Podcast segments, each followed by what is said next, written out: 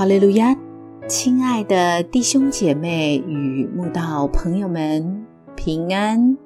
今天我们要分享的是《日夜流淌心中的甘泉》这本书中十一月二十八日酸葡萄这篇灵粮。本篇背诵京剧耶利米书三十一章。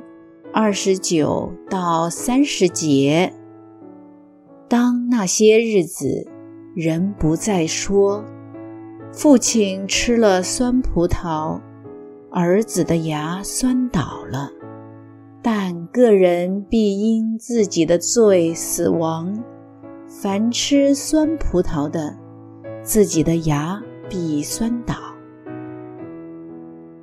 犹太人被掳至巴比伦而亡国后，有句俗谚就在民间流传说：父亲吃了酸葡萄，竟把儿子的牙齿酸倒了。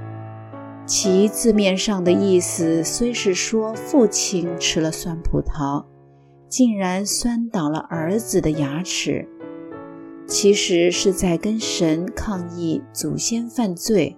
竟让他们承担被神惩罚而亡国的后果。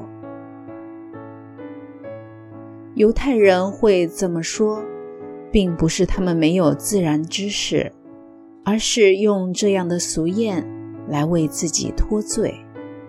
他们把亡国的责任归咎于他们的祖先，这样他们就不用认罪悔改，以让自己心里好受。其实他们心知肚明，国家会灭亡，大家难辞其咎。特别是在人人都拜偶像的情况下，被强敌灭国，更是早晚的事。所以神就借着耶利米和以西结先知，告诉犹太人，人人都要为自己的行为负责。神审判人，完全根据个人的行为，绝对公正。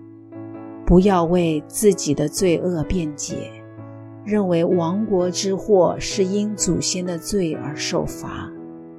事实上，每个人都是为自己的罪而受罚。